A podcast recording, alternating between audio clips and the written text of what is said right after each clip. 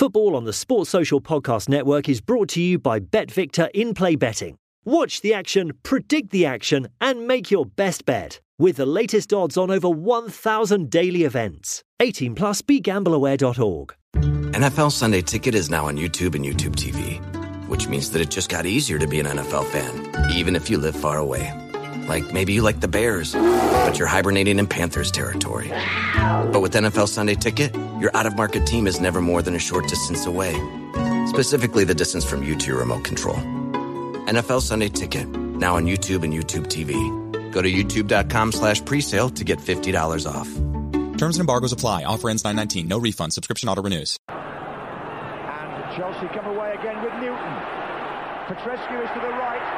So is Hughes, this is Petrescu, and he's gone for the far corner, and Zola came in, and it's there!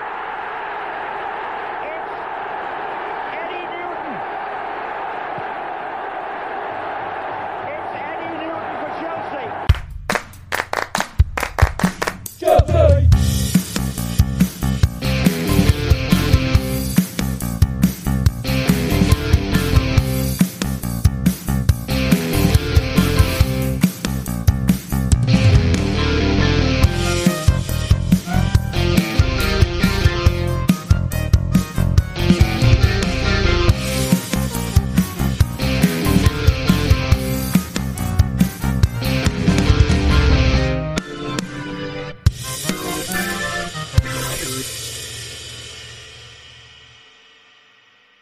Fellow Chelsea supporters, here at the Blue Day podcast, I am proud and honoured to introduce this individual on the show today.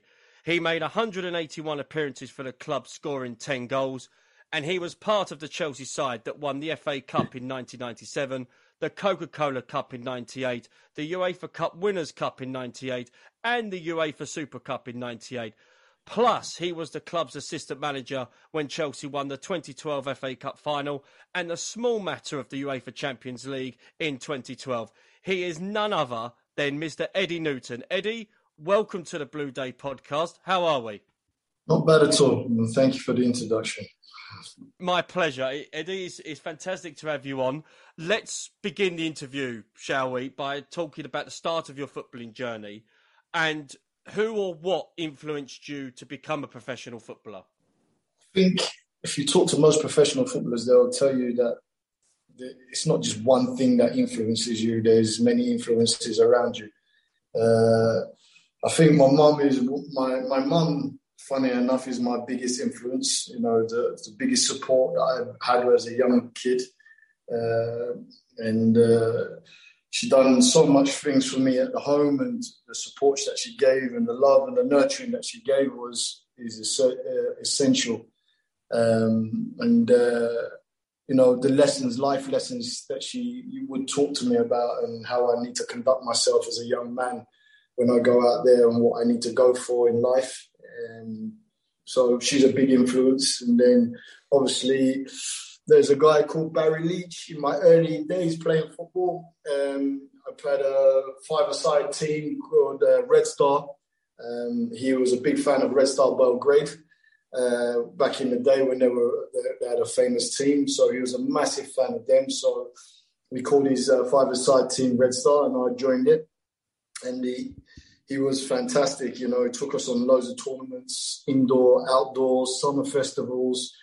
He took us away to Switzerland, and uh, you know, we played in tournaments over there. Um, he done a lot. He done a lot for young boys um, growing up where I grew up in Hammersmith and Shepherd's Bush. So, uh, so he was a big influence as well, um, and a lot of boys around the area uh, that went on. He took me to Fulham as well um, in uh, when I was eight and started playing for Fulham, uh, training with Fulham, should I say. Uh, before Chelsea poached me later on. Um, so so he was a big influence as well, um, really big influence. Um, and I, so, I suppose there's, every step of your journey, you, you have different people that step in and give you a different influence. But in the early stages, I would have to say, like my mum and Barry Leach were big, big influences. And who were your idols growing up as a kid watching football? Uh, for me, uh, John Barnes was massive for me. Um, uh, you you know, not not not to, to change the, the, the note of the, the podcast, but back in the day, you know, it was a different environment back then. So, you know, as a young black man growing up in uh, in football, sometimes you had to witness and hear a lot of things that were not very nice. So, um, seeing people like John Barnes succeed and, and excel in that environment for me was like massive, you know. Uh, and then um, Ruud Gullit, uh, when he was at A C Milan, big, big fan of his, and then had the pleasure of playing with him. Uh, and then obviously he managed me as well uh, before he left. So, you know, big fan of his as well. Um, so th- these were big influences in my life, you know, uh, that that resonated a note within within me um, to go and excel, you know.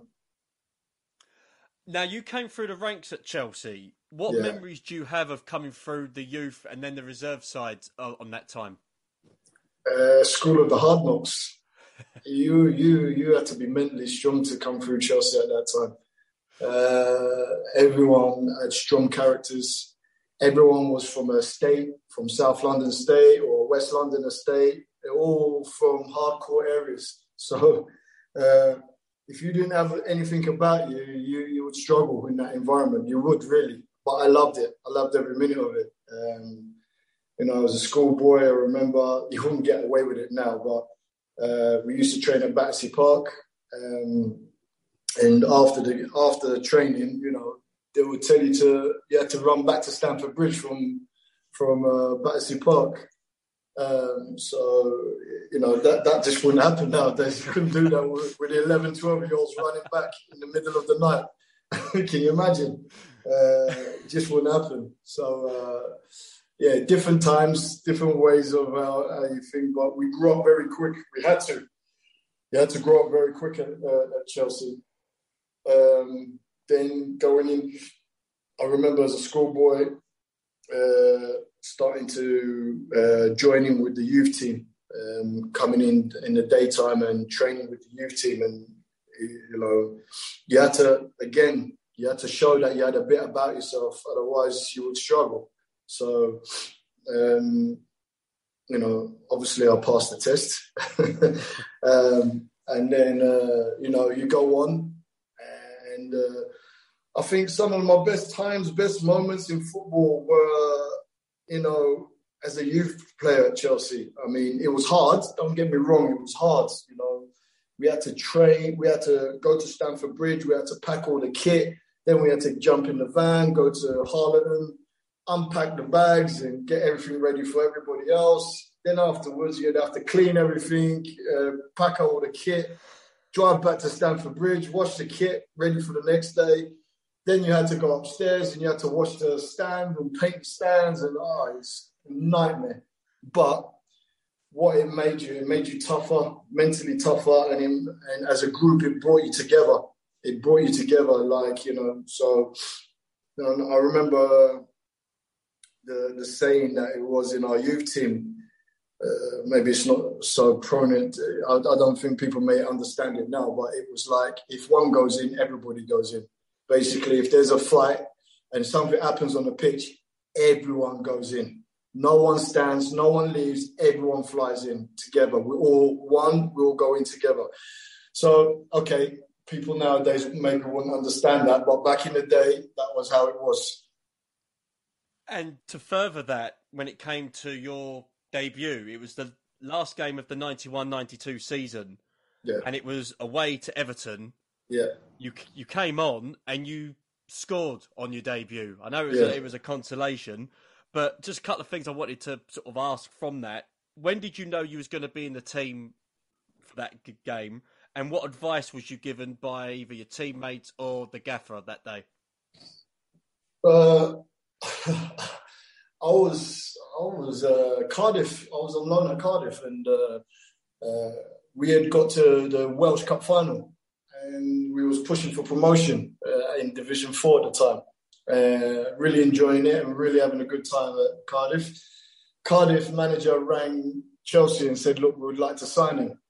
And I think it was Portfield at the time. It was Port, Ian Portfield, yeah, who was the manager at the time. He he uh, he turned around and said, no chance. Got no chance. In fact, we're going to call him back. Uh, and they said, what? We've got a cup final. He goes, I don't give a damn. We're calling him back. So uh, he, he called me back. He rang me and said, you're coming back. We're, we're playing Everton away last game of the season and you're in the squad. I went, oh, okay. So I had to make my way back to London. Uh, and get my, my, my tracksuit and everything for travelling, and then made my way to uh, up, up north, and then uh, a sub, obviously. And I was sitting on the bench. I was excited, but I thought, ah, I'm not going to get on. I, I, you know, I'm not. There's no chance I'm getting on. So then Ken Monco got uh, sent off, and I went, oh, okay. And then... Uh, He looked at me and I went, no, no, not when we're ten men down on my debut. And then he just went, you're going on at left back. And I went, oh, my good God. On my debut, put me left back. I've never played left back in my life. So uh, he said, go on. He said, get on, enjoy yourself, make make it, make make the, be- make, make the best of it. Just go and make the best of it, you know. Uh, I had Peter Beardsley running at me. I had the fullback running at me constantly. Uh, but somehow I dealt with it. And, uh, and then fortunately for me, we we had a rare break in that game to counter-attack and went down the other end. Ball came to me.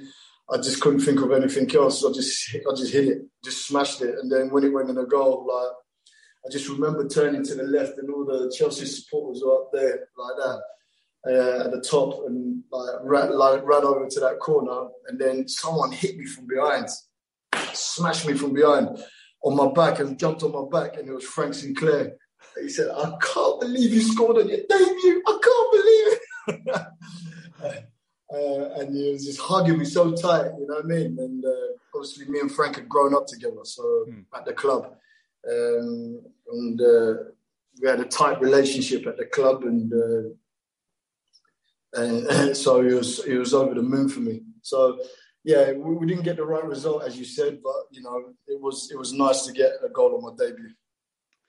And the next season was the beginning of the inaugural Premier League season. That was yeah. There was a lot of hype around it. There was a lot of sort of news outlets sort of discussing it and reporting it. Do you remember? Do you remember the hype and the controversy surrounding this change? Because there was a lot of pushback from it at, at the start. Yeah, I remembered it. I can't, I vaguely, vaguely remember it. It was like with Sky Sports coming in at the same time, and uh, the the change. It seemed like there was a big change, and as as you said, there's a big pushback. You know, people don't like change, do they? So, uh, uh, you know, when change comes, there's always going to be resistance. And uh, you know, I was looking at it, and you know, Sky. You know, for the first time, we're going to have a real dedicated news outlet, T V outlet that's going to be showcasing football. So I thought there's nothing wrong with that, you know. Um, I said, I don't know how they're going to fill this, like, twenty-four hours of football constantly. I was like, how are they going to do that? Um, and then, um, but, yeah, I do remember the pushback, but I, I, I was, for me, I'm, I was all for it. I was all for it. I thought, I think England needed a change at that time, uh, and if you think about it, if the if we didn't make the change that time with the Sky Sports and the Premier League, the Premier League wouldn't be what it is today. English football wouldn't be what it is today. It wouldn't be, you know. So everyone's got to be thankful for the fact that, you know, people were brave enough to take it on, uh, go against the grain, because they had a vision and could see what was going on. Uh, and needed to change. We were falling behind. There's no two ways about it. We were falling behind Spain. We were falling behind uh, uh, Italy. Uh, we were falling behind, and uh, we needed to do something to change to change that. And uh, and that was what it was. And that's when we started seeing the influx influx of more um, international players, uh, international managers started coming over as well, and. Uh, It all changed. Tactics in the, in the, in our game started to change. You know, we were playing more flowing football instead of going from back to front as soon as possible. the English game in within two or three seasons had started to change for the better. And during that season, Chelsea had a change of manager. Ian Portfield was relieved of his duties and David Webb came in on a temporary basis until the end of the season. Was you surprised at this change, and what was your thoughts of David taking over at that time? Uh, surprised? No. Um, I wasn't surprised. I knew Ken Bates wanted someone else. You could, you could feel it, you know. Um, uh, Portfield was a top guy, lovely guy. Uh, worked, loved working in football, but I don't, I think, uh, without being spiteful to him, I think uh, Ken Bates wanted someone else. Uh, mo- maybe someone more ho- high profile, um, I think he was looking for. Dave Webb was obviously just someone to fill the gap until he got what he wanted. Uh, Dave, Dave was proper old school Chelsea. Uh, he hadn't changed from the seventies. He was still still that same rough guy from the seventies. Um, but I, you know, I, I liked David. I thought he was uh, maybe I didn't like his tactics and his coaching style and things like that. But as a person, as a, as a manager. You, you didn't mess around with him, and he, he kept things in line, and and uh, and like he, he was great to talk to, you know, to to give a little bit of advice here and there. Um, I, I like I liked the way he gave advice. You know, he was a strong character. You knew where you stood with him. You know, if he didn't like you, you'd know it. If he liked you, you knew it. It's as simple as that. He's, there's no airs and graces with him. Um, so, but obviously, he was just uh, make weight for the guy that was going to come in. And that's it. In the summer of ninety-three, Bates brought in Glenn Hoddle to take over the position. What were your thoughts as, of Glenn as, as a coach? I thought Glenn... Uh, so, when I was a youth team player, or schoolboy, youth team, coming through the ranks, you always be, I'd always been coached.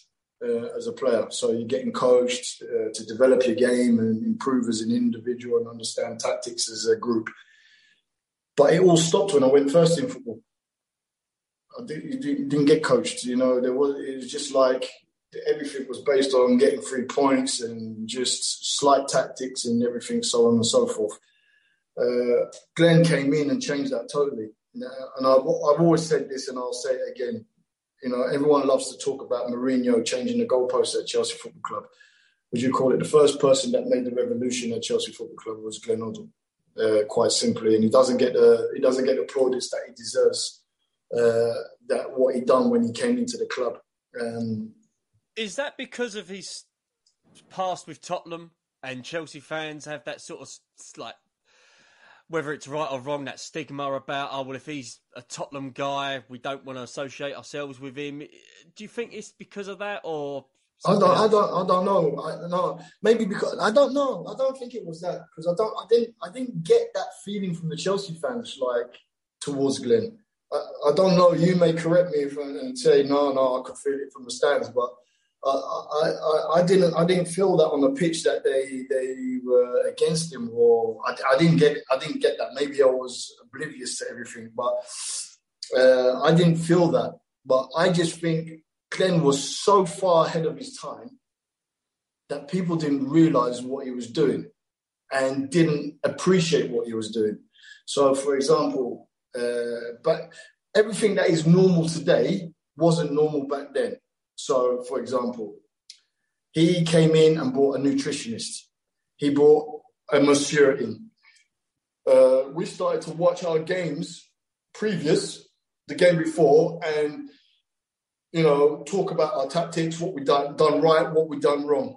Um, he made sure that we had breakfast and lunch at the training ground. Um, so our diet was proper. And the diet had to be looked at, and you had to eat properly. Um, what else did he do? Uh, the tactics, the tactics that he brought, he changed the formation. We went to a three five two formation, which no one played in England, no one. And he made me play as a number six. Now, no one knew what a holding midfielder number six was. No one. So, like, at first, everyone was like, didn't know what I'd done. They didn't understand it at all because he had brought that system from Europe. And in England, it was usually four four two, uh, back to front, two midfielders are just sharing the role of going up. One goes up, one stays back. So, totally new tactics. Uh, so, this is what we were saying, you know, he and, and we didn't go back to front, we passed. And he, he talked to his players. He talked to the fans on his notes. We're not going to change. Because we got booed about our first ten, ten games. We got booed uh, by the Chelsea fans. They didn't know what they were watching and they didn't like what they were watching. And then because of Glenn educating and constantly talking through his notes and talking in his interviews and everything, this is our style. Look, look how we're keeping the ball. You know, we want to play a more entertaining game and we'll win doing it. And slowly but surely, he educated the Chelsea fans and they started. And I remember we played, I think we played Middlesbrough at home and we beat them five nil. Um, and I remember we played like a really good brand of passing and like in a, like about forty-five second spell, which is keeping the ball. And we, nothing happened. Say- Gavin Peacock was at the game he scored the hat-trick in. Yeah, yeah. Yeah, that's it, yeah.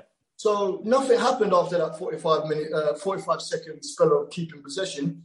But the, the Chelsea fans started clapping us and I was like, oh, what happened there? what, what? They clapped us. So they slowly started to get it and go, okay, and then there's an appreciation of what we were doing. They understood what was going because Glenn had explained it to them.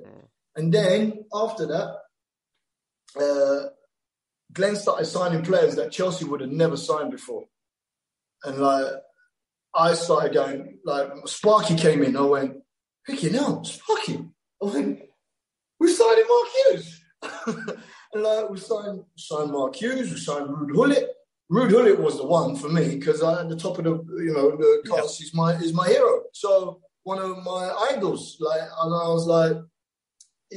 I remember I was injured uh, and so I had to come in early before pre-season to get medical attention. I remember me, Wisey and someone else were in the home dressing room and we're getting treatment and uh, in between treatment I was just sitting there and uh, the boys were playing head tennis and I was just watching it and the door opened and Ruud Gullit walked in and I just stood and looked. I sat there and just looked at him and I thought, I know, I know this guy. Like I was just, I was, I was shocked. I was like, "What, what, what is he doing here? What is he doing here?" And like, I looked around and like, Wisey was cracking up. He goes, "Look at your face!" And I went, "What's he doing here?" Like, and he went, "He signed. He's with us." I went, "Yeah, go on then." He went, "Nah, he signed." And then Rudy comes, sat next to me, and goes, and introduced himself, and we started talking. And I was just sitting there going, how did we get Ruud Gullit? How did we get him? You know, so, you know, then Frank Leboeuf, then uh, Dan Petrescu. You know, we're getting players that we wouldn't have been signing before. We just wouldn't have been signing these players before. So, and and to be fair, I got I got to say this as well. Before Glenn, I got to say I was getting a little bit disillusioned uh, because if you... If, if, Before, in all, all of my schoolboy, all the way up to being a professional, I had won everything. I always win. You know, I, I won most of my games. I won most of my tournaments. I won most of uh, I got to finals and won most of them. So I'm used to winning. I'm used to winning. I'm used to coming home with a medal or a trophy, you know. And it just stopped. You know, I got to first team level and it's just stopped. And now I'm staring relegation in the, I'm like, what is this? You know what I mean? So I, I was getting a little bit disillusioned, to be perfectly honest. Um, and then Glenn came in and changed that all for me. He really did. I went, oh, thank God. You know, we're getting coached again. We look like we're playing decent football again. We're looking like a team. We're starting to bring players in. I went, now we can start competing every game, you know? Uh, and I thought, oh, this is great. This is great. And, you know, I I think my love for Chelsea grew again uh, when Glenn came in. It really grew again. And, uh, and that's why I, anyone, when anyone asks me that question, I always have to refer to Glenn as, uh, as the first game changer for me. Well, you cemented your place in midfield, as you say, as, as the number six, until you received a nasty injury after colliding with Kevin Hitchcock, our, our very own goalkeeper. Yeah, what a muppet. For, for those that haven't seen it, what happened and what were your thoughts at the time when you picked up the injury? Did you think that you would be out for as long as you was? Well, yeah. Well, I, you know, I'm a young man and I got a broken leg, so I don't know how long it's going to take. But the doctor said to, like, said, um, you know, look, it's, if there's any good news I can give you, it's the best break you can have. It was a clean snap. He goes, it's it's easier to, it's easier for the bone to heal. So he said, so you got the best break possible. Uh, so there's a silver lining to every cloud, as they say. So. Um, Uh, how it happened, I remember uh, our back line kind of stepped up and the striker, um, I saw their striker, I can't remember his name, for West Ham, and uh, uh, he um, he had beat the offside trap. I kind of I kind of saw him though, and uh, I got in front of him, I beat him to the ball, and I he got frustrated and pushed me. So I had to I had to take another step, and as I took that step, Itchy come flying out. Why on earth he was coming out, I have no idea. I, I hammered him afterwards. I said, what were you doing? I had that all under control, and all I was going to do, I was literally going to pick my head up and pass the ball back to you. You come out like some muppet and smashed into me. So uh, we had a laugh about it afterwards. The, the, the, the biggest disappointment for me was that uh, Terry Venables had come to watch me in that game. Um, and was basically certifying in that game whether he was going to bring me to, I think, the Euros, was it? Yeah, uh, it would have been Euro ninety-six, yeah, yeah. Yeah, it was the Euros. And he wanted maybe to come with the squad. So it was it was the biggest gutter I, I, I've ever had, because, you know, that that... You know, that would have been my first step into, mm. you know, internet. I've done the twenty-ones, but, you know, it would have it killed me. So, uh, yeah, I was gutted. Did I know it was going to take that long uh, to heal? No, I didn't know. Seven months. Uh, uh, I didn't have no complications, but I think Chelsea were erring on the side of caution uh, to bring me back, not to come back too early and have any complications. So just to make sure I came back and I was in the right uh, condition to continue. And it was during that summer of ninety-six that Glenn left to join the England squad and Ruud Gullit became the manager. What did you think at the time of Ruud becoming the coach, and what was the team's reaction to Glenn leaving? I think the rumours were starting to get too strong to, to deny it, basically. Right. So I think we all knew that Glenn was going to go. It was a matter of who was going to take over. I think uh, we were a little bit surprised that uh, Ruud Gullit got it, because he didn't have no experience of coaching. Um, uh, but, you know, he's got a vast experience at international level and in, uh, playing in Europe and, uh, you know, with the biggest clubs, and he understands pressure and all that. So he took it on uh, in his own uh, particular way. You know, Ruud, Ruud is a very different character. Um, you know, Ruud could ru- Rudy could rub you up the wrong way easily, or you could, you you would love him one way or the other. There's no middle with Ruud. Uh, so, uh, look, Rudy Rudy kind of continued what, because the Dutch is kind of like a Dutch philosophy as well, what Glenn was doing. So Rudy really bought into and just wanted to continue it, but bring maybe different players. Obviously, he brought Uh, Zola in as well, didn't he? So, yeah. um, you know, so he brought some players in, and Rudy, I, I remember having a conversation with Rudy, and Rudy just said, listen, I just want you to continue what you've been doing whilst me and you were playing together. You know, I want you to just continue what you're doing. You know, for me, you're the rock of the team. You're the one that keeps us stable. you know, we don't look the same when you're not playing in the team. Uh, so I just want you to do what you do. So it gave me a big uh, bo- uh, vote of confidence and uh, made me feel a million dollars. Um, you know, so you you you want to you want to play as well as possible when someone goes out on, and does that for you. So, you know, I, I enjoyed it under Ruud. You know, training was good. Um, there was a what what Rudy was good at was relaxing the team. Uh, you know. Maybe this is not a team talk that some people would find uh, practical or right, but I remember we played Leicester in the in the cup, and before the game away, I know we drew in the end, and like we had to, we had to do the return leg. But before the game, he said, "Look," he goes, "I believe in every single one in here. I believe in this squad. I think this squad is maybe two players away from starting to compete for the league, and then start." Uh, having a journey in the Champions League, uh, re- I really do. Um, and then he said, and he said, so I'm going to sit on the bench with uh, Rixi, uh, smoking my cigarro, waiting for you to win the game. Then we get on the coach, go back to London, and you go to your nightclubs and enjoy yourself. And then I'll see you on Monday.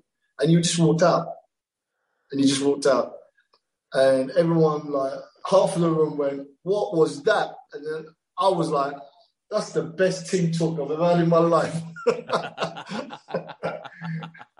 But it relaxed everybody, you know, it relaxed everybody. Everyone kind of chuckled and this, that, and the other. And then I think I think in the, the first sixty minutes of that game, I think we best played the best football I, I was involved in. I mean, we absolutely popped Uh, Leicester off the park for the first sixty minutes.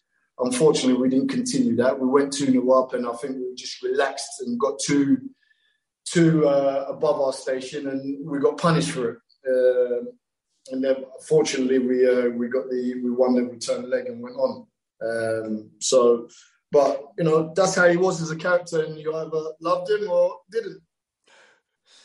Well, we got to the final that season, and after beating Liverpool in the earlier round, and then we beat Wimbledon in the semi-final. You were part of that squad. What was the dressing room atmosphere like pre-match? And how was it for you knowing that you had another chance, another crack at being in the F A Cup final at Wembley, considering what happened in ninety-four? Yeah, it was uh, it was big for me. Uh, big for me and Frank, not just me. Uh, so... Uh, Frank, uh, sorry, the dressing room was so much different than ninety-four. Um, you know, had you know, I was younger. I think I was twenty-two at the time for the first game, for the first one.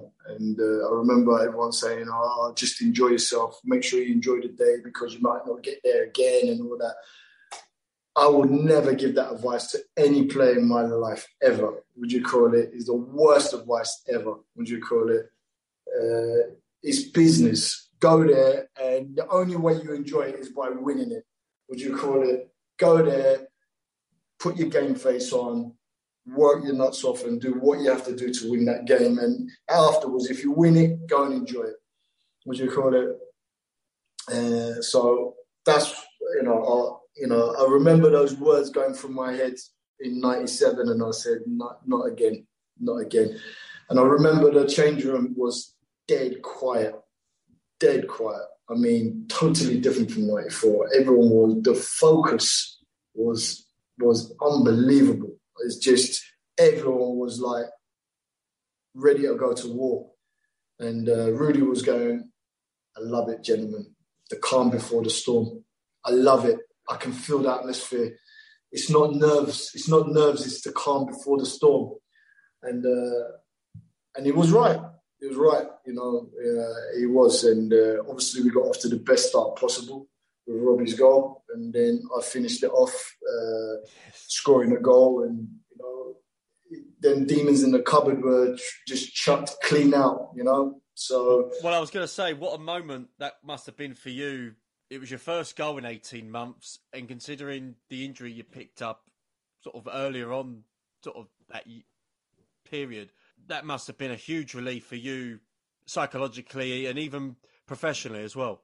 Yeah, yeah, yeah. So for me, it was a big, big, big goal. What? Listen, Chelsea's my. Uh, there's no. Everyone knows Chelsea's my my club. You know, I grew up at the club. I was been at. I'd been at Chelsea from twenty.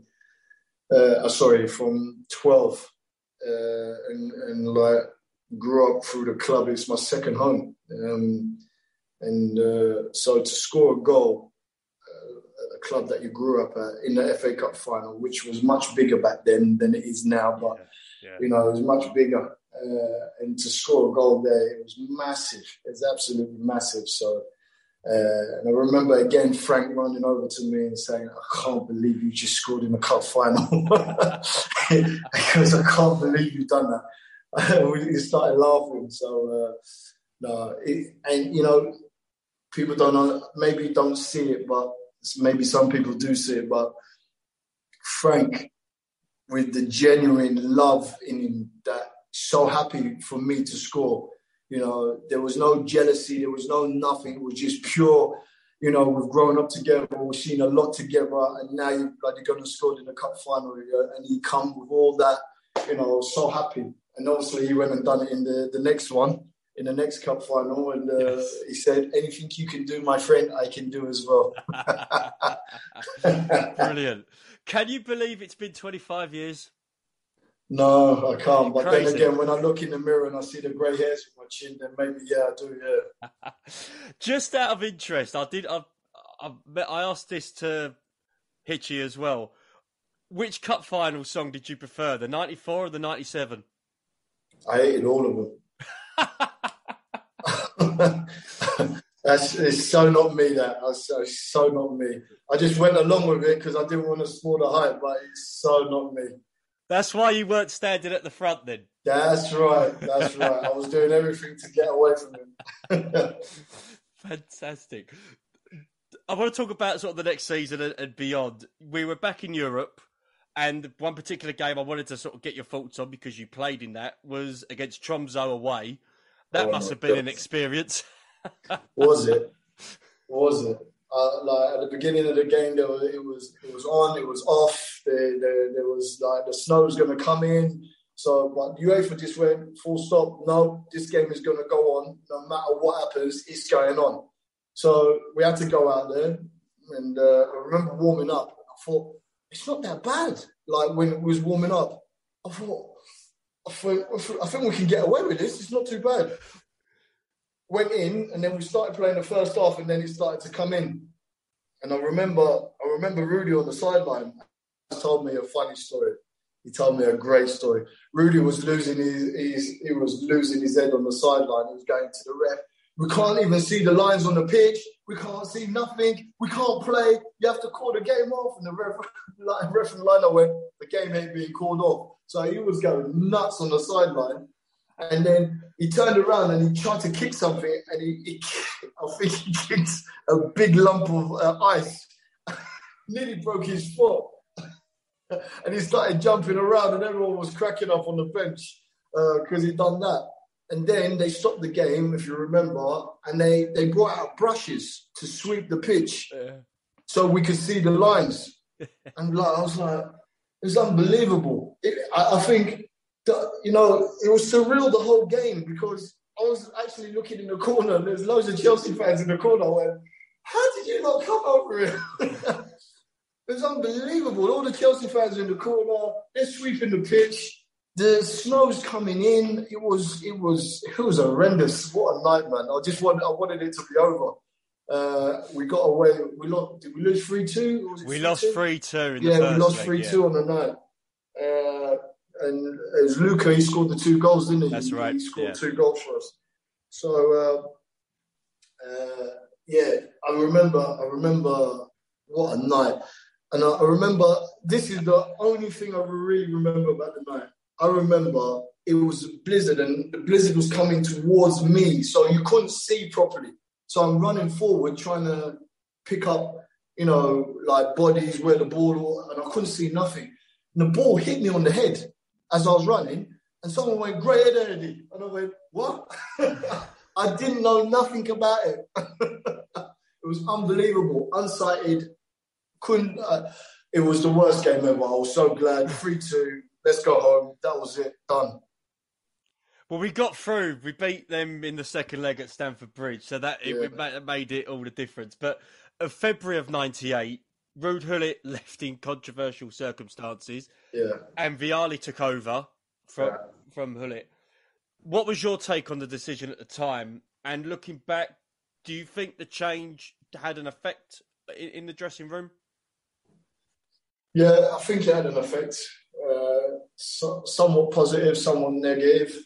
Uh, I think I think a little a lot of people were a little bit disgruntled with the fact that Rudy got the sack um, because we were in two we were in two quarter two quarterfinals was it at the time? We was in two quarterfinals and we was about fourth or fifth in the league. I, I, I can't remember. I don't. We was quite high up in the league. It was season. yeah yeah. So for a young manager, you got to say, wow, he's doing well. Anyone looking at that right in this present moment, uh, for any young manager would say, wow. And anyone getting sacked at that present moment, would everyone would have been a, a little bit, why, what was that all about? Um, so, um, yeah, um, everyone was a little bit disgruntled. I remember it vividly, to be honest with you. I was walking down to the medical room. I had to see the physio and um, he kind of barged past me out of his office and this like went out and like I was like, what's that all about? You know what I mean? Like, what are you doing? Like barging past me like that. Uh, and uh, I was a bit miffed by his uh, what he'd done. I didn't know nothing about it at the time, and then the rumours started coming in that he had been sacked. And I went, yeah, whatever. How can you be sacked? What do you call it? We're in two quarterfinals and like fourth or fifth in the league. What are you on about? And uh, then the rumours were even stronger, and then then obviously it was made.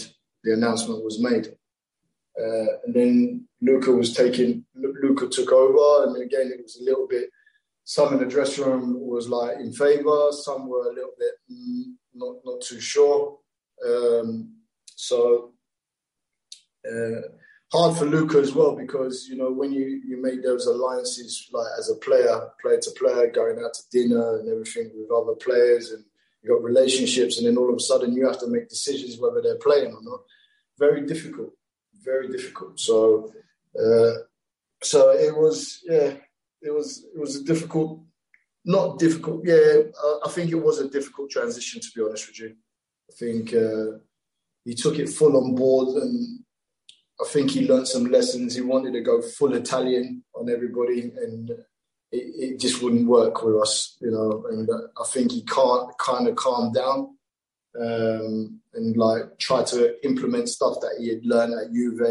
Um, but at the same time, he had to understand that there's a big British contingent of players that, you know, and different players from all different parts of the world that don't want to do that that stringent Italian way of, you know, just tactics and running, tactics and running, you know. It, It would have bored the hell out of everybody. So, uh, to be fair, he, he, he kind of understood, which helped him being a player and understanding, uh, being on that side of the fence.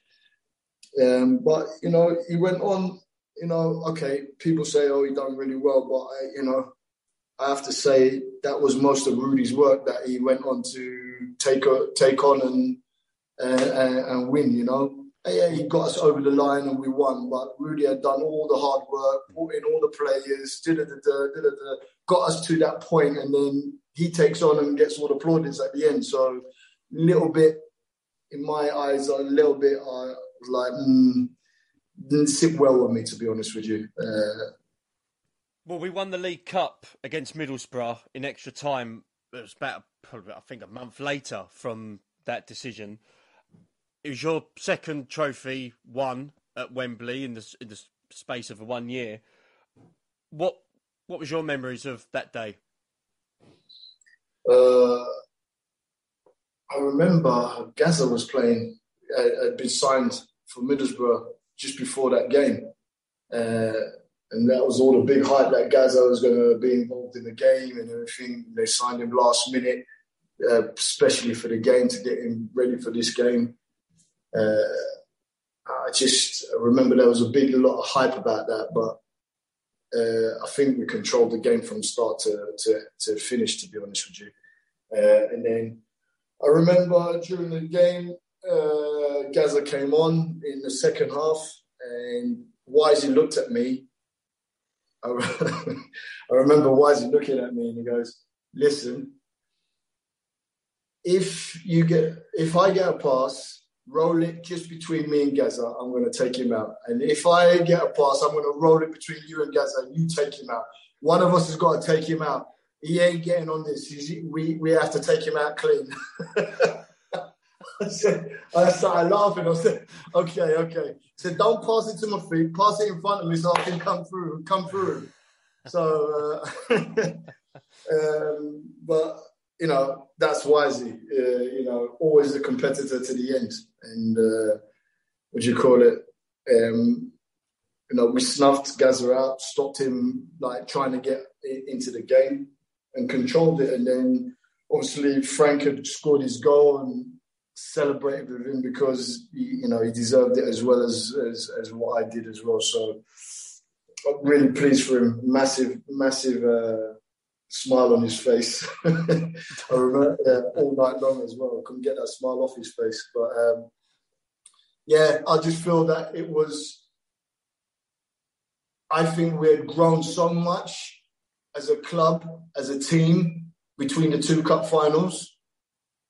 And the first cup final was uh, like to and fro a little bit, and then we got on top, and then in the end we went on to win. But this this one is like we had gone on to another planet, and we were just so much more dominant, I felt, during the game. That that is what I got from it. It actually made it quite a boring cup final, uh, if I think for the neutral, because I think we were a little bit too dominant in that game. And later on that season, it, it was a remarkable season for Chelsea. It certainly, certainly wasn't a quiet one. We reached the Cup Winners' Cup final, where we would play Stuttgart. You started the game on the bench. Was you disappointed with this decision? Did you find out before the day, or was you told on the day of this decision? And no, you're told on the day, but you can't. But you can feel it anyway. You can feel it coming. You know, with the tactics and how everyone's talking, you can you can feel it and see it. Uh, so I knew it was coming. Um, we're obviously disappointed uh, and gutted, because I think I played nearly every game up until until until the final. So I was like, I don't know where that came from. But Luca had that way, or he could change his mind in a blink of an eye. He could he could go in a different direction in a blink of an eye. So. Uh, Yeah, I was gutted, to be honest with you, and then, um, but then obviously he dropped Zola as well for the game. Like, yeah. I was like, yeah. It's like, what is going on? Um, anyway, so he, he made his decisions, and uh, and then he, when we went one nil up, uh, he put me and Zola on at the same time. I remember we came on at the end. So look, got to play in the final. Got to play in the final. Done a lot to get there as well. So you know, at the end of the day. Yeah, enjoyed a little bit of it. I would have liked, liked to have enjoyed a bit more, but enjoyed a bit of the cup final. So, but it was good. It was good, you know. It was another trophy lifted. Was there an expectation from the team that they can now push on to try and challenge for the league championship after that season? Yeah, I think we started. The talk was we need to start challenging ourselves, not to just be a cup, to be seen as a cup side. You know, you know, we need to start really. We need to break the stranglehold of the, the dominant northern clubs, Liverpool, Manchester United. You know, we had to break, we wanted to break that dominance. We knew we was getting under their skin anyway, because there's a lot of talk about our style of football, a lot of talk about winning trophies, about becoming more dominant in the league, uh, and. It was uh, we could feel it was irking them. They they didn't like it, and uh, which made it even more pleasing. Yeah. But um, yeah, you know, there's many a time that we went up to Man Old Trafford and turned them over. You know, yeah. And you know, so it was it was coming. It was really coming. So I think as a club, everyone was geared to the league has got to be, because we never had a mindset like that at Chelsea. It was survival, uh, hopefully get a cup run. That was that's all I knew at Chelsea. Uh, and all you, ever, all you ever heard was about the seventies boys. Mm. So, you know, Wisey quite rightly said, we respect the seventies boys. Of course we do. You know, they, they, you know, they're legends and, you know, what they've done for the club, fantastic. But now it's our time and we need to make our name. We need to make our name whilst we're here, you know. And uh, quite rightly said. And that was the big onus on everybody to to to... make inroads into the Champions League, inroads to the league. And that's where we had to start focusing in our mind, I, I suppose. And starting from that season, the ninety-eight ninety-nine, was the Super Cup final. Chelsea played Real Madrid. We'd win one nil. Poyet scored the winner. You was named on the bench for that game. Any particular memories of, of that occasion? I mean, it's not every day you play Real Madrid at that period for Chelsea, was it? No, no, no. I remember the pitch was shocking. It was terrible. Uh, Monaco's pitch was absolutely shocking. We trained on it the night before and it was just like, it was like my local park. Uh, it was really bad, really bad. And, you, you know, you're, you're playing a Super Cup final on the, on, on that. Um, anyway, uh, yeah, got like... You know, you, you're just gagging to play against Real Madrid, you know. You're like thinking, oh, my God. But, uh, no, we didn't, we didn't manage to get on for that. But, like, you know, we won the, we won the game with Gus Poyet, one nil. Uh, to be honest with you, Real Madrid looked like a shadow of their their, their real selves. They, they, weren't, they weren't up to speed at the time. Um, uh, but... showed flashes of their brilliance at times, uh, but we done we done well. We done really well to win that game, really well. So, no, it's proud to be part of that. But you know, I could feel my time at Chelsea was coming to an end because my knee, my knee was my knee was playing up too much, and I couldn't do the things that I wanted to do. I couldn't run as quick, I couldn't jump as high, I couldn't turn as sharp, I couldn't do all the things that I was, I knew I could do before, and I had to adapt my whole body to, and when you're twenty-seven, twenty-eight, it's hard to adapt your body what you've been doing all your life. So, uh, yeah, I knew my time was coming to an end, you know. You, you know, it was difficult. You know, it's difficult enough to be playing at the top level when you're fit. When you're not fit and you're carrying an injury, it's really difficult. So I stayed in as long as I could and uh, enjoyed it as long as I could, and It was it was a really bitter pill to swallow, uh, knowing that I had to I had to leave Chelsea, you know. Uh, but you know, when a doctor tells you that after your last operation that he saved your knee so you can walk and have a healthy life, but if you keep playing on it, you're going to end up in a wheelchair. Uh, when when that was told to me, then you know it was. Uh, It was, well, you can imagine, you know, that you, as a young man, you just, that's your life. That's what you do, you know, that's how you support your family. That's, and then all of a sudden that's going to be taken away from you. It's a very, very, very difficult moment in my life, to be honest with you. And you found first team opportunities hard to come by that season, and you would leave Chelsea to join Birmingham on a free transfer. How did that move come about for you? Uh, just through my agent, you know, knew, knew the owner, talked to Trevor Francis at the time. Trevor Francis agreed.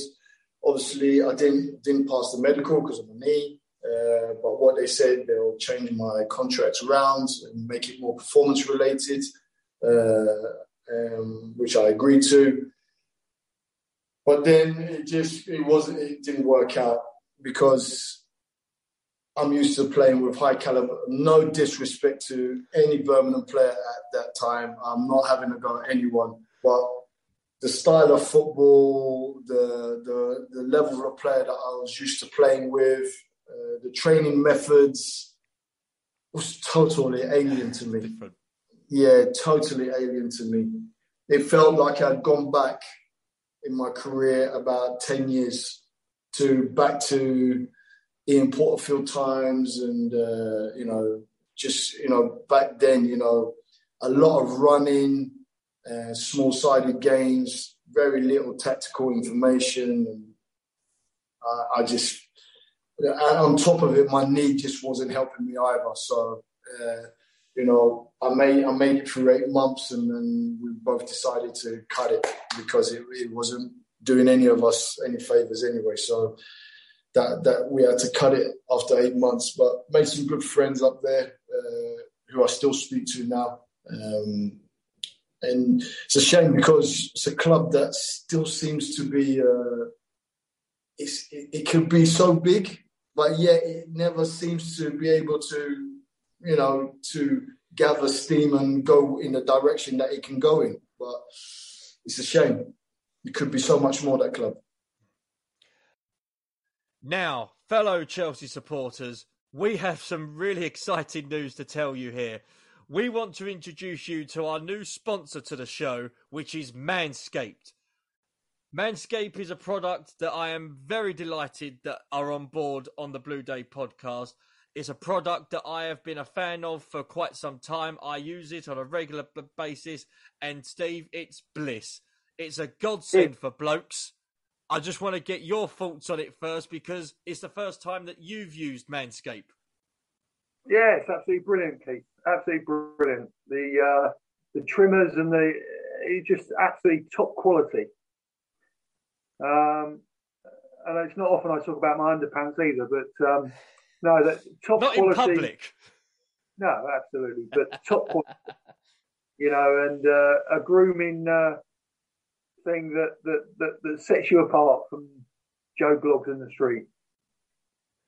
Well, their products are precision-engineered tools to suit your family jewels. The Performance Package four point oh, which is the latest one out, is outstanding. The Ultimate Men's Hygiene Bundle. Join over four million men worldwide, not just in this country of England, but worldwide who trust Manscaped. And we have an exclusive offer for our listeners of the Blue Day podcast. Go on to manscaped dot com. See what you want, go into checkout, type in the code B D P, Blue Day Podcast, twenty percent off and free worldwide shipping. And if my maths is correct, Steve, and I, I weren't that great at maths at school, that counts to about eight million balls that will be sorted with this kind of stuff. Yeah, yeah. Male grooming has become a very important part, hasn't it?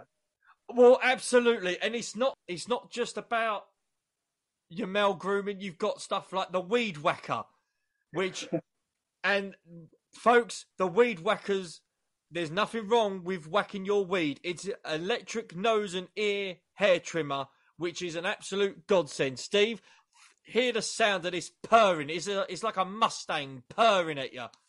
Yeah. Well... It's either that or E T's come home early. Yeah. No, it's... Um, E T's it's, using Manscaped as well. Yeah.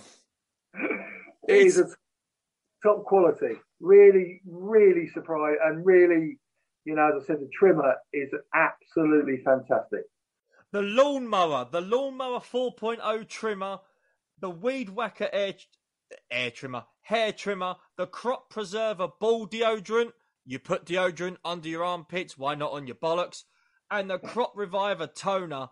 You get a box of briefs and a travel bag to hold all your goodies in the Performance Package four point oh bundle. You'll get that twenty percent off if you type in the code B D P. The lawnmower trimmer, the future of grooming, and dare I say, the greatest ball trimmer ever. No cuts, no nicks. Nothing. You could use it in the shower. It's waterproof. It's got an L E D light, so you can do it in the dark. You don't have to put the light on to disturb anybody. It's fabulous. Features cutting-edge ceramic blade to reduce grooming accidents. And Steve, the fact, the fact that it's skin-safe technology, which helps reduce nicks, snags, and tugs in those delicate areas. Yeah. You've also got. We could talk about the ball deodorant as well and the Crop Reviver. Change the way you approach your hygiene. And fellas, Your balls will thank you for it. I guarantee it. Type in B D P at checkout for twenty percent off anything you want in, in store.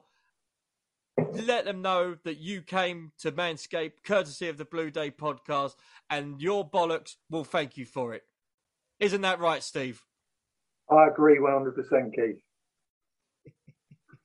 So, we're going to have fun with Manscaped while on the Blue Day podcast. We are delighted and honoured to have them on the show as part of our main sponsor. We're going to be advertising them throughout the summer and hopefully beyond. So go on to manscaped dot com, get your Performance Package four point oh, get the Weed Whacker, get the Crop Reviver, get the Crop Preserver.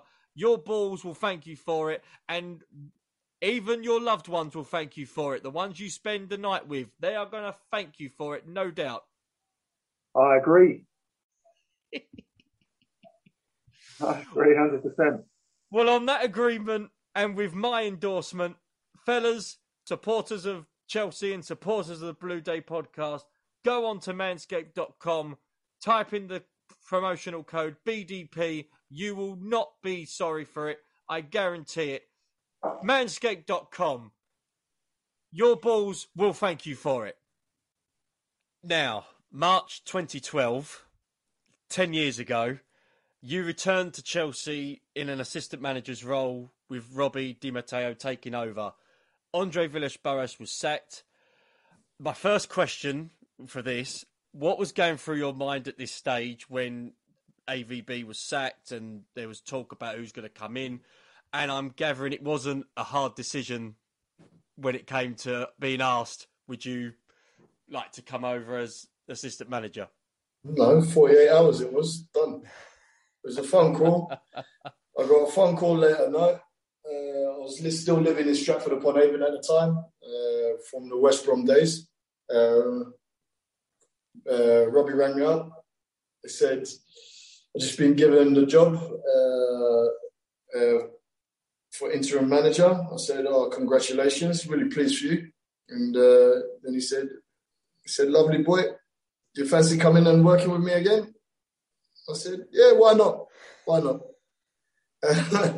He, uh, and then he said, okay, he talked me through a couple of things that I needed to know before walking in. And he said, I'll see you at eight o'clock tomorrow morning. So I had to leave, I had to jump in my car at half five in the morning from Stratford-upon-Avon to get down there and uh, meet him, have breakfast, uh, meet the rest of the staff, and then uh, then get to work, get to work. And uh, I enjoyed it immensely, enjoyed it immensely. Before I touch on the F A Cup final, I just want to sort of ask in regards to the team, what was the team's reaction for you and Robbie coming in? I think, I think, especially with the British boys, the British boys were were really happy uh, because familiar face. They knew, they knew, they knew us, and they knew what we were about. Um, I, you know, I had a, I think a lot of people know that me and John had a. J T uh, had a long relationship. He used to be my boot boy. Uh, I used to look after him. Talk, we talk about it all the time. So, you know, and then obviously, you know, giving him bits of advice when he was coming through, and like then he went on to excel to what he was uh, as a player. Um, and so th- that side of it was good. You know, the foreign contingent. Didn't really know, maybe knew Robbie maybe more, a little bit more than me, but uh, some kind of knew me, some didn't really know. So it was a bit, mm, who's this guy? Um, uh, and so I just made inroads into the into the team, um, started talking to the likes of Didier. So, because I knew, I knew, I, knew, I kind of knew Ashley and I knew J T, so I didn't need to, I talked to them obviously, but I didn't really know Lamps. So I had to go go to him, right. And he's very he was very quiet, kept himself to himself. Just just started asking all the players from your point of view as a senior player who's won so many things, uh, knows the game, knows the club, been here a long time. What went wrong? In your own words, what what what what went wrong? What do you think needs to change in your opinion, so we can have an idea of what's going on in this dressing room? You know. And, you know, they gave their, their opinions, some of them very strong opinions, uh, which is fine by me. Um, and we started to fit the puzzle together. What was shat- a shattered puzzle, we started to slowly put it together. And uh, a lot of conversations, individual group conversations, uh, because you're talking about a group of, like, not just talented footballers, you're talking about a group of intelligent men that know, been in the game for a long time and know what they want and know what to uh, what to get out of. And they, these, these boys are proud, they want to win, they're used to winning, and they, they didn't like what was going on at this present moment in time. So uh, we galvanised the dressing room, because to be fair, it was split at the time. It was split, it wasn't, it wasn't a nice dressing room at the time, but... Right. Uh, we had to galvanise it, and slowly but surely, obviously, when you win games, it makes it easier. But, you know, we won one game, we won another game, then slowly the laughter started to come back, a little bit of banter here. There was a little bit more mixing and intertwining of the dressing room. Slowly started looking like more of a, a team of, of people, not a bunch of talented individuals. Uh, if that makes sense. Um, so it started to become a bond. And then the more we started winning, the more tight the unit became. Uh, and, and, you know, and we just, we got momentum. And once you got momentum and once you got talent and intelligence in your team, it's a very hard thing to stop. Well, you say that. That season, we go on to win the F A Cup. We beat Liverpool. How different was it winning the trophy from a player to then a coach? Uh, oh, that's a good question. Uh, I think it's always better winning it as a, as a player, because you're running around and you're exerting yourself, and then at the end you win it, and every, all that effort that you put into it is finally rewarded. Uh, Uh, as a coach, it's great, but it's a different feeling. It's great. It is great. You know, I remember just, I don't know, it's just different for me. I just, I was like a little bit numb and just like, wow. Now F A win, now my F A Cup winner as a coach as well. I said, wow, okay. So, no, it was great. It was great. It was a, it was a different feeling, a little bit more calmer, uh, more reserved. Uh, I, I think I I, um, I enjoyed the moment a little bit more, shall I say. I wasn't going off celebrating and running around. I was a little bit more reserved and kind of absorbing the, the whole thing, the whole the whole atmosphere and everything. And we'll touch on, because as you say, ten years ago, May nineteenth, twenty twelve, date forever remembered by Chelsea fans everywhere, Champions League final. I'm assuming you probably know most of that day from start to finish. In terms of the, of the game itself, what was the conversations like between you and Robbie in terms of the tactics on how to get Chelsea to beat Bayern Munich? And what was the team talk like pre-match? Well, most of it was all about, we had extreme injuries, as you well know. Uh, we had David, David with hamstring, Gary Cahill, hamstring. Uh, who else was out? Uh, we had to play um, We had a few suspensions backs. as well, yeah. Yeah, we had suspensions. We had to play um, Ash and Ryan Bertrand as two left-backs working as wingers. Um, that was one of the tactics that we had to work on. Um, that uh, was um, that we had to go through during the week. Uh, Robbie spoke to, it in, to me in the office. I said, I don't see anything else that we can do. Right. I, I think that is it. Other than you put a young winger in there that's had no experience and is just going to melt on the night, because we're playing Bayern in their stadium. Yeah. Uh, like, no no chance you put a young player in that position. Uh, I said, Ryan has been in the Championship. He's played nearly two hundred games in the Championship. Unbelievable amount of games in the Championship. He's had Premier League exposure as well. I said, we we have to we have to trust him. You know, he knows the club. He knows he knows what he has to do. He's, he can run all day. He's got he's got leather lungs, and uh, I, I believe it's the right thing to do. So he said, okay, we need to work on it during the week, building up building up to the game. He wanted to talk to the players to to see if they're comfortable with it. I think the players were comfortable with it. They're all up for it and happy to go with it. Uh, and all week we had to just keep an eye on David and Gary Cahill, like, to see if they were actually going to make it for the game. Mm. And, like, they trained uh, sparingly in tactical situations, but then we rested them to not aggravate their hamstrings. Uh, and then we was uh, we was watching them during the. Uh, everyone was just watching both of them in the warm up, because we didn't even know if they was going to get through the warm up. That's how close we were. That's what we was on the ra- was right on the razor edge.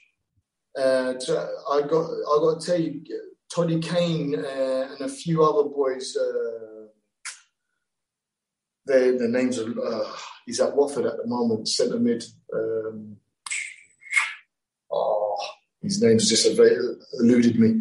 Um, they were warming up in the change rooms, because we literally didn't know if they were gonna, if David or Gary were gonna make it through the warm up. We had people ready to scrub their names out, put these boys' names on the list. Then someone would have had to come off the bench, go on the uh, like.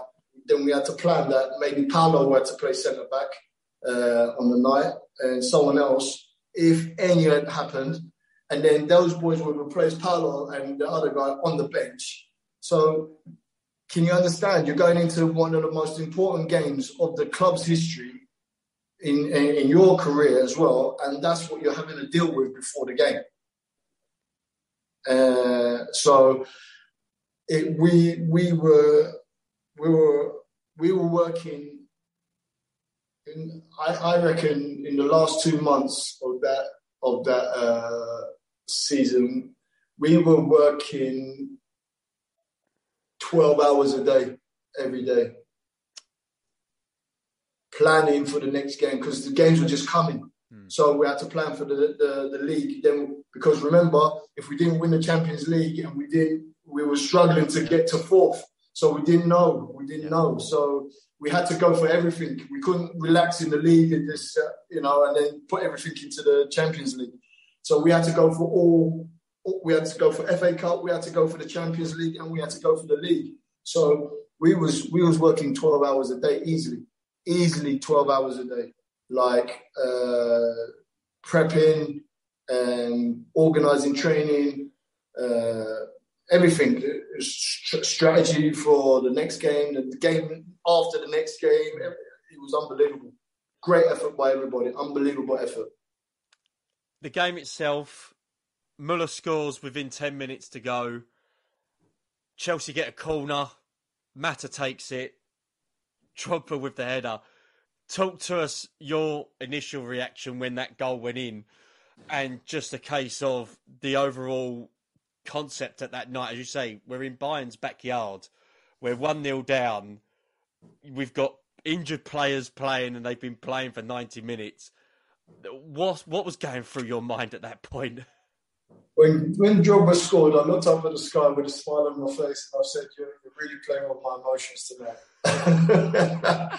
uh, I said, you're really playing with my emotions tonight. I said, what a header, what a header. When, when sometimes I forget about it, and, I, and then, you know, you see the reruns, like the power he generated to beat Noah at the near post. Yeah, you, you, you have no understanding how... How we, I don't know how he done it, to be honest, to generate that amount of power to, to get it past Noah at the, at the near post. Like, he's got the biggest reach. He's got unbelievable, massive hands, and he beat him in the near post in the top corner. I was like, unbelievable. Anyway, like, then, I, I, you know, you're celebrating, and then you're going, oh, that's great. And then you're thinking, oh, my God, we've got to go for another half an hour with these players. And, like, they're... they're Yeah, hanging. Mata was hanging because Mata's having to overrun because he's compensating for other people that are not used. Yeah. He's not used to doing that. So he's now looking at the bench, and we're going, "Oh no," you know, like. And uh, I felt sorry for Paolo because he felt like a yo-yo was going, "Warm up, Paolo. Warm up. You're coming on." Then he'd come back, and then he'd go, "Sit down, Paolo. Sit down. Not yet." And then like, Paolo, go and warm up. And like, Paolo was good as gold. He was great. He was top. Uh, he goes, listen. He goes, I'm not going to sit down. He goes, he came up to me and whispered in my ear. He goes, I'm not going to sit down because I know, I know the situation. I'm not angry or nothing. He goes, I'm just going to keep warming up. Don't call me back until you really need me. He goes, until they've really made their mind up, and you definitely bring someone on because it's not good for me to sit down, get up, sit down, get up. And, and I said, you're right, you're right. Go on, go and warm up. So... Uh, you know, it was just, you know, there's something about humans, humanity, that under stress, uh, under stress, you see the real human beings. You you really do. And that night, when a collective comes together, it's a really beautiful feeling. And there's not many people in the world that can feel that. Uh, there's people in the army that will tell you, you know, when they came together and they had to battle through something and all that. It's it's it's an amazing feeling. It's an amazing feeling that, you know, and then when it went to penalties, I thought, oh, here we go. Uh, Just a quick question on that. What was said before the penalty shootouts began? Because when I was watching it sort of after the fact, it was on I T V at the time, and they were showing clips of Di Matteo with, with his little notepad talking to certain players. What was you doing at that at that stage? Just look, I was just saying, look, calm down, pick your spot, don't change your mind. Right. What will be will be. The moment you start running up and changing your mind, you're you're in trouble. So whatever you pick in your head, when you do that long walk to the to the penalty spot, know what you're doing, confirm it, and just do it. And it's all about your execution, nothing else. And uh, everyone was like nodding and like just said, get a rub, get, whatever you do, get a rub because your legs were moving, bitch, you know, get get a rub and like the, just getting the medical team, get on, get them into, get into them. And then we just galvanized everyone. So everyone, Robbie could have a chat with them. He said, look, we've come this far, you know, the basic, you know, we're all together, you know, we lose together, we win together, we lose together, we, we, we, but we're not going to lose today. We're not going to lose today. Have confidence, take your penalty, be, uh, be confident. And uh, everyone was up for it. The funny thing was, J T started talking to me, he was next to me, and I was so concentrated on the game, and like J T was talking to me. And then I turned around and I went, yeah, uh, yeah, you're right. You know? Like, one of the players were going up, he goes, Ed, I think he's going to miss it. I've got a feeling he's going to miss it. One of the Bayern players. And I went, you know what, I've got a funny feeling. I, I, I didn't want to say it, but I've got a funny feeling. And then I was looking, and then I, I turned back and I went, are you in kit? Ian put his kit on. I went, where did you get changed? So... we're sitting there, it's so surreal. And then, like, we're standing there all together with our arms around each other. And he missed. And, like, we're all pumped, you know what I mean? And then, like, I remember Ash stepping up. And Ashley Cole's penalty was unbelievable, by the way. Yeah. He buried it right in the corner. It was unbelievable. What a penalty. And uh, I think, you know, the boys just kept their nerve all night. The, the boys just kept their nerve all night, and it was just... unbelievable. And when, well, Schweinsteiger when... missed, yeah, and then it was Drogba's turn, and it was just a case of some people were thinking, "Is he gonna? You know, is this gonna be a repeat of two thousand eight? Is this gonna? Yeah. Is this gonna go in? It's got to go in." He steps up, scores it. He runs straight to Petr Cech. They're they're embracing. What was the first thing you did after that? I started laughing. I started laughing. I was laughing. I was laughing. I was like, oh, I can't believe it. We just won the Champions League. Not just won the Champions League, but we won it in your backyard. We've come to your backyard and won it in your backyard. I said, only Chelsea can do that. only Chelsea could do that. And I just went, all those years at this club, unbelievable, unbelievable. And uh, I just started laughing, and then we just started embracing each other. And just, that was it. The celebrations just started, the hugging, the emotion. I remember I put a check on the floor, and uh, I ran up to him and grabbed him, and he just looked at me and he goes, if we had to play for one more second, I couldn't go any further. He said, I'm mentally exhausted. He goes, I, I can't think. I can't. He goes, I'm gone. I am so gone. And I said, all right, stay on the floor. Stay on the floor like that. You deserve it. I went off and celebrated with someone else. But uh, that shows you the amount of effort. You know, when a when a goalkeeper tells you he can't go no more, because his his powers of concentration to be, because he, you know, he pulled off some great saves on that night, you know, to keep us in. You know, against Barcelona, he pulled off some great saves to keep us in the tie. He pulled off some great saves, and I think that's not talked enough about. You know, I, I, I'm a big. I also said on the on the night, I thought Obi Mikel was the man of the match. Uh, a lot of a lot of a lot of people underrated what he done that night. It was immense on that night, immense. He stopped so many counter attacks. Started so many, uh, you know, stop a counter attack and got us back playing on the offensive. It was immense. He was immense that night. I, I, he, it's like he grew up that night, and he was, he stood tall, and he wasn't the baby of the group no more. He was yeah. like the man. Yeah. He was the man. He was one of the men, not yeah. the baby in the group no more.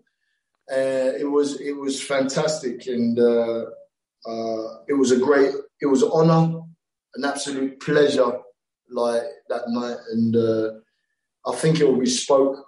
I, you know, even though we won the Champions League again, and uh, the boys done fantastic on that, that night as well. But I think that this night was going to be irreplaceable, because it's how we won it. Yeah, it's how we won it.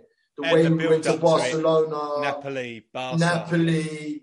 All the build-up, all the way to it, the emotions that all the Chelsea fans and everyone associated with Chelsea went through on that journey through, it can't be replicated.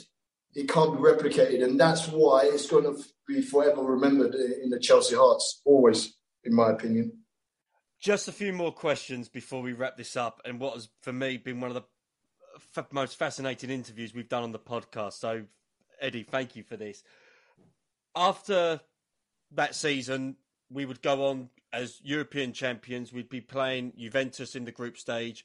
We drew two two at Stamford Bridge after Oscar scored some outstanding goals. I was there that night at the Matthew Harding. But we lost to them, and it was very difficult for us to qualify out of the Champions League group stage. After that game, Di Matteo was sacked. Mm. Was there an inkling beforehand, leading up to that game in Turin, that there was a change on the cards for the coach? And what was your reaction to the dismissal? Uh, yeah, the, the, I, I could feel that the pressure was coming.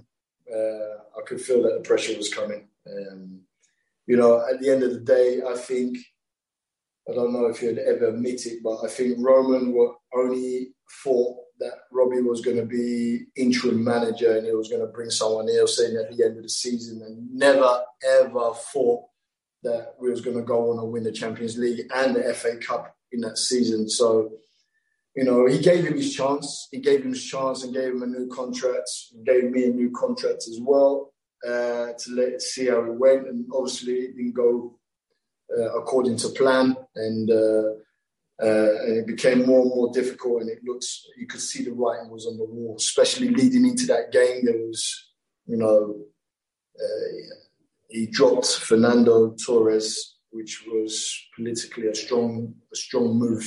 And uh, uh, if, you know, if you make that move, if it doesn't work, you know that you kind of know what's going to come next. So, uh, you know, after the game, we knew it was coming, to be honest with you. Um, but I have to say a big thank you to Michael uh, Emanello, who uh, who kind of stuck up for me uh, and said that I deserved to stay in the club because uh, he was really pleased in what he had seen and how I uh, operated with the players and uh, my beliefs and fundamentals and everything. And so it, I have to thank him a lot for keeping me at the club, you know. Uh, unfortunately, you know, Rafa Benitez was worried about my relationship with uh, Robbie. You know, everyone knows I played with Robbie. We had, I've been the assistant manager to him. He said he'd done, he had, he had, he had been in a similar situation before, and he allowed the guy to come onto the coaching staff, and that guy killed him behind his back, and he was worried that I was going to do the same thing. So uh, that's when uh, Michael said, "Look, go on the loan process, run the loan process for me, build it the way that you want to build it. You know, we need to develop it and build it for the young players and everything. Go and operate and do it. It's all yours. Go and do, go and design it, build it, and uh, and I'll support you." Um, and, and that's what I had to do from there on in. And you returned as assistant manager alongside Gus Hidd- Gus Hiddink, excuse me, in twenty fifteen. What was Gus like to work with, and what was the difference with that particular team, and why do you think Chelsea had such an inconsistent season, considering they were league champions the season before? I think there was a change of uh, ideology. I think uh, Chelsea wanted to bring in, you know, younger, new kind of play. You know, Chelsea had a kind of Jose Mourinho fit. Everyone was big, strong, powerful, uh, um, twenty-eight, twenty-nine kind of players, um, ready-made to go and win trophies. Um, Chelsea wanted to kind of change that. Uh, wanted to go with a younger... younger player, twenty-three, twenty-four, uh, as well as having those seniors. So it was a little bit of a mix. And then, you know, that's when the start of uh, Hazard started coming in, and all, you know, them kind of players. Uh, Baba Rahman came in at left back and things like that. So it was a new generation, and they were, and then you got the old generation that were so used to a different style, and the new generation trying to adapt to, and it wasn't, it was difficult. It was difficult. Um, and I don't think we had the right manager to deal with those circumstances.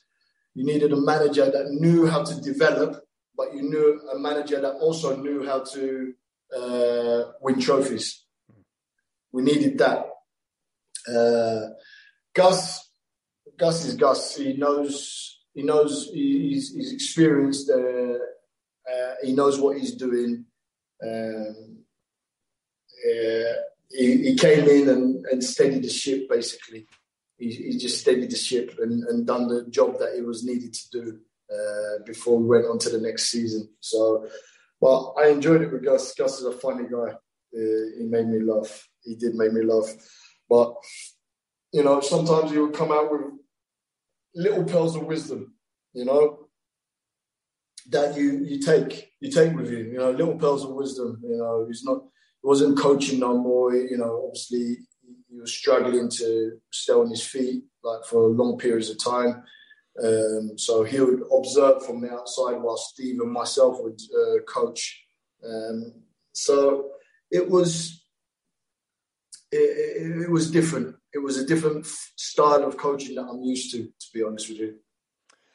Now, fast forward to February twenty twenty, you left Chelsea permanently to join Trabzonspor.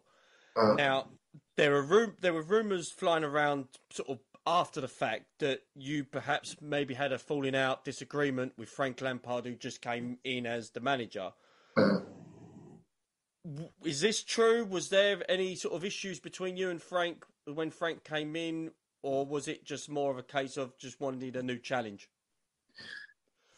A bit of both, to be honest with you. I didn't have a falling out with him. I didn't have a falling out with him. Um, just, it's just a feeling that, you know, I knew he wanted to go his way and have his team around him that he's used to. Uh, you know, the club wanted me to support him because the the the coaching staff was quite young that he wanted to go with. Mm. Uh, coaching staff was young and inexperienced. So Marina and quite a lot of the senior members of uh, Chelsea wanted me to go in as the seniors, you know, to support him and help him. But you could see quite early on that he wanted to go in his own direction and he wanted it to go that way. So it was getting more and more difficult, you know, to, to work in those circumstances, you know. Uh, um, so when the opportunity of Trabzon came, um, I listened to the to the president of the club, and uh, he, he sold the sold the club to me, you know, because I was quite apprehensive at first, to be honest with you. Um, but uh, he sold the club to me, and uh, it's, the club had changed a lot since I knew it from uh, when Marco Marin had gone there on loan. Um, so there, there there was massive changes for uh, for the club. Then I went there, and I enjoyed it. It's, it's a very difficult club, mate. Very difficult club. The fans are absolutely crazy. Um, very difficult club to manage at, um, but I really enjoyed it. I, I, I love the challenge. I love the challenge. Um, um, and got interim manager at the end of the season with the last two games. Uh, president says we need to win both of the games, which we did. We won the cup final. Uh, so I won the cup over there, uh, over here, should I say.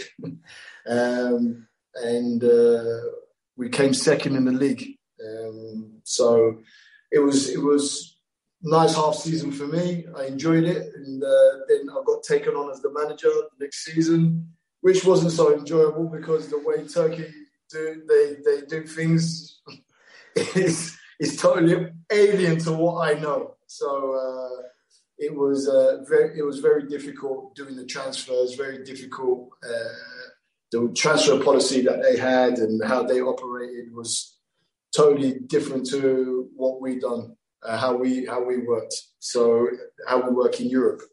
So um, uh, yeah, difficult. Lasted seven games, and then uh, you know, like didn't, didn't, that was the end of that, but. Enjoyed my time. I enjoyed my time at Trabzon. The fans are nuts. Uh, they just won the league this season. Uh, and they're making sure the whole of Turkey know that they've won the league. There's Trabzon flags everywhere. I mean, I'm in Istanbul. There's Trabzon flags everywhere. On the bridge, everywhere. Or out, hanging outside uh, buildings. They're, they're having parties everywhere. So they're making sure everybody knows they've won the league. Final question from me, Eddie. How do you look back on your time at Chelsea, both as a player and as a coach, working behind the, the scenes? You know, uh, there's not many people that can turn around and say that they've had the career that I've had. Um, uh, so I'm I'm I'm truly honoured, um, and Chelsea giving giving me the platform. Not only to be the player and coach that I've become, but to become, you know, they're partly to become the man that I became, you know. So they, don't get me wrong, my mum was the main, for me, my mum was the main person that established me as growing up. But, you know, Chelsea was another bolt on to helping me grow up as well as school and, uh, you know, different individuals that helped me grow into a decent, well, I hope people think I'm a decent man, uh, into a decent man. Uh, and and, and uh, so I'm just nothing but grateful, you know. I'm, I'm grateful. I've had a great career. Uh, unfortunately, you know, there's some regrets, and there's always going to be regrets. You know, I, you know, I, I finished my career too short at Chelsea. You know, I was been struggling from my knee. People don't realise I was struggling from my with my knee from twenty-one to twenty-seven. So the six years of pain I went through, um, but I would go through that pain again anytime uh, because I was do I was at a club that I loved, that I grew up at. And I was doing the thing that I loved most in the world and playing football. So for me, Uh, it was great. The people I've met at the club as a as a player, as a coach, I still got relationships with them now. Uh, you know, it feels like family when I'm ringing, you know, when I ring back at Chelsea now, and, you know, when I talk to people, you know, secretaries, uh, coaches, sports scientists, you know, it's like it's like your family member almost, you know. Uh, that's how, how close it is, you know. I've been there so many years, and uh, I still, you know, I have to kick myself now because now I'm at Battersea here, like doing the technical Battersea here sport, like doing the technical director role. And I was giving a speech the other day to some students, and I was talking about my time at Chelsea, and I, I started saying, our mentality, we, I was talking like that, like I'm still at Chelsea, and I had to, I had to catch myself halfway through, and I went, sorry, sorry, bad habit, uh, bad habit, uh, because I still talk like that, we are this, you know, I don't, don't talk like they, this is, it's this, this is us, this is what we do, you know, so difficult habit to get out of, um, but you understand my feelings about the club, you know. You know, it's it's very difficult to turn down Chelsea for for a person like me. It's very difficult to turn down Chelsea. If uh, Chelsea turned me to come back, it would be assistant or manager or technical director. I'll be there in a heartbeat. I'll be there in a heartbeat. You know, I'll be on the next plane out of Turkey. I'll be there in a heartbeat. But that's because it's my second home. And I'll walk in there, and within hours, I feel I'll, I'll have my feet on the desk and having banter with people and uh, ready to get going, you know. And like, come on, let's get on the pitches, let's start working, and you know, let's get going. Because I keep telling everybody, I said, you in Turkey don't understand. I said, I worked at Cobham for many, many, many years, and I said, if you've ever been to Cobham, it's like the candy land of football for a training ground. I said, it's bigger than some villages, the, the training ground. It's actually bigger than some people's village. So that's how unbelievable it is, you know? And I said, so, look, it's it's home from home for me. Uh, uh, you know, people say, oh, you support Chelsea. And I say, no, I don't support Chelsea. I'm not. A, I am not a supporter of Chelsea. You might think that's like sounds mad, but I said Chelsea's my second home. I don't support Chelsea, but it's my second home. It's, I love Chelsea because what it's done for me.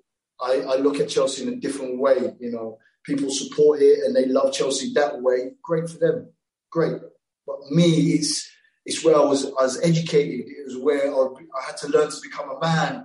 It's where I had to learn to become a coach. How I learned to become a footballer, you know. I learned so much at Chelsea, you know. It's my second home, you know. So you, you look at it, in, I look at it in different eyes, you know, uh, when I look at Chelsea. And, uh, you know, I love the club. I will always love the club. I will always stick up for the club as much as I can, uh, you know. And, uh, you know, I hope with the new takeover that they get the right person that has the right mentality and understands the mentality of the Chelsea faithful to understand that they have to take the club on in the right direction, you know, because uh, I don't think they need to feel the sting of Chelsea Chelsea fans if they go in a different direction, because um, Chelsea have been blessed and spoilt in a way for many, many, many years now. And, uh, you know, if I was a new owner taking over Chelsea, I would feel excited, but I would feel the pressure as well, because I know I've got big boots to fill. Uh, and what Roman's done, regardless of what everyone feels about what's happening with Russia and Ukraine, what Roman, forget, I'm not saying forget about it, don't get me wrong, I'm not saying that. It's not, shouldn't happen and all that things, it shouldn't, you know. But what Roman done, not just for Chelsea Football Club, but for the Premier League. Because you've got to remember, he was the first big tycoon to come in yeah. and really plunder money into a football club and take it to and elevate a club to the standards that it got to. And then everyone followed suit afterwards. And that's why the Premier League took another jump. So remember at the beginning, we were talking about the Premier League coming in, uh, Sky Sports coming in, and all of a sudden English football took a leap and went in a, a, a leap. Then Roman comes in and takes the club into another direction. Everyone chases that that dream, and all of a sudden the Premier League takes another leap. And now, if you look at the Premier League, it's been the best league for what, five, six, seven years in the world, regardless. And we, we look at the Champions League final now, and you're, you're not almost guaranteed an English club is going to be in a semi-final nearly every year. That's how far it's come. That's down to Roman. That's down to the Premier League. That's down to Sky Sports. That's down to Roman. Being brave, coming in, having a, an idea, a philosophy to change things, to move things in a different direction, uh, and successfully doing it. And uh, I'd say, for what he's done at Chelsea, I'll take my hat off to him. Eddie, it's been an honour to have you on the podcast. Honestly, as a Chelsea fan, it's been fabulous listening to your stories and listening to your insight. Good luck with the role at Istanbul. I wish you well with it. And hopefully one day we'll see you back at the bridge quite soon. Many thanks. I enjoyed it. Thanks a lot, Keith.